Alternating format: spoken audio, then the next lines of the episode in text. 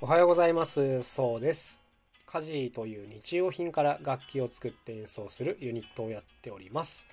さて、えー前回ですねあの海洋ゴミから楽器を作る大表文明さんについてちょっとお話をしてみたんですけども、えーゴミから楽器を作るということであの僕にとってはですねもう一人絶対に外せない方がいらっしゃるのでちょっと今日はねその方のご紹介をさせていただこうかなというふうに思います。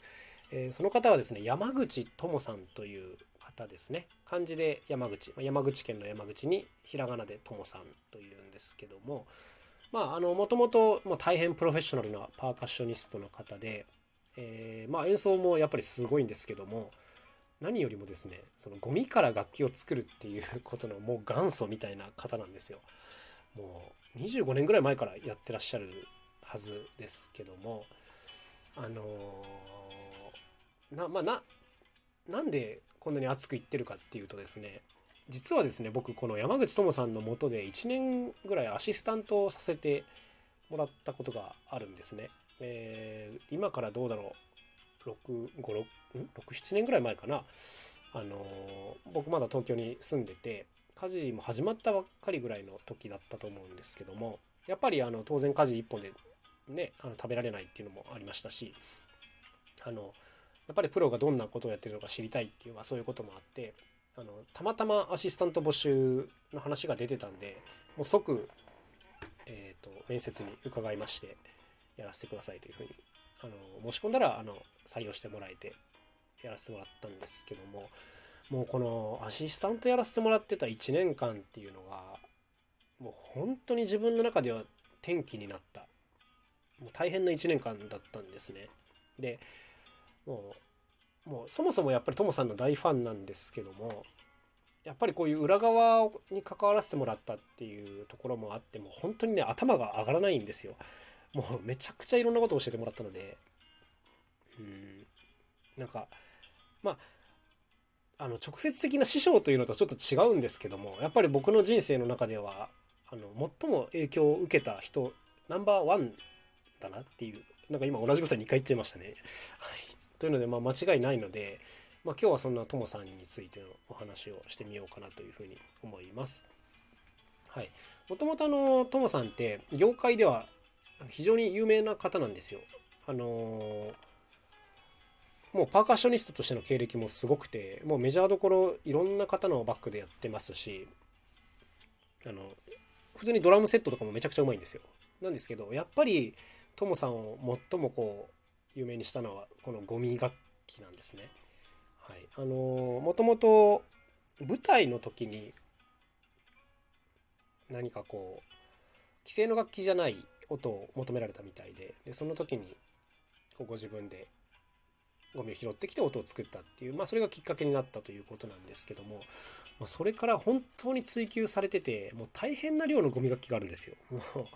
もう家事もまあまあ本当にいろいろ作ってきたんですけども、でもね、ちょっとともさんが追求したのに、うん、まだまだちょっとかなわないなぐらい、本当にいろんなことを試されてて、で、数もすごいし、まあクオリティもすごい、そして何より見せ方が素晴らしいですね。あのトモさんって、まあ、いろんな現場で演奏されてるんですけども 1P、まあ、要するに1人のプログラムがあるんです。ともとものガラクタ音楽会っていうのがあって僕もあのアシスタントやらせてもらった時はこれが一番多かったんですけどももう本当に基本1人であのいろんなゴミ楽器を駆使して1時間のコンサートをやるまあ途中でそのアシスタントの僕らも少し演奏に参加したりすることはあるんですがまあ基本1人ですね。でも会場全体を巻き込んでやるという、まあ、そんなプログラムなんですけどももうね想像力が本当に素晴らしいんですよ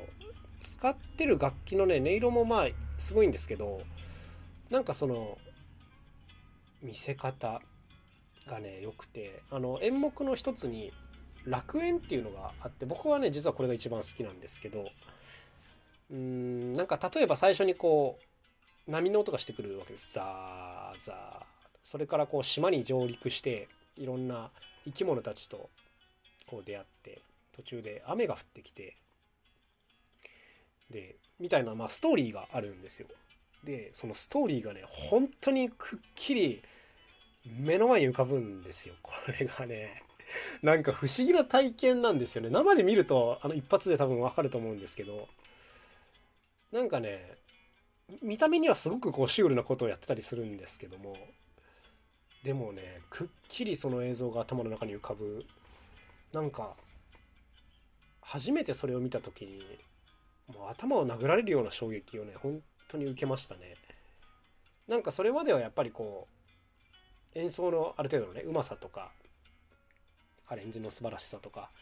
うん、まああのいろんな技術面をある程度追求してたっていうのはあったんですけどなんかトモさんを見た時に、まあ、もちろん技術は本当に大事なんですがなんかそれを超えたもののエネルギーみたいなうんなんかもう生き方そのものをこう見せてるようなところにねものすごくこう感動させられましたしやっぱアシスタントとして何回見ても何回見ても素晴らしいんですよね。うん、圧倒的にこう作り込まれてて、はい。まあ、そんなね風なコンサートをやってらっしゃってまだ見たことない方はね絶対にね見た方がいいですね。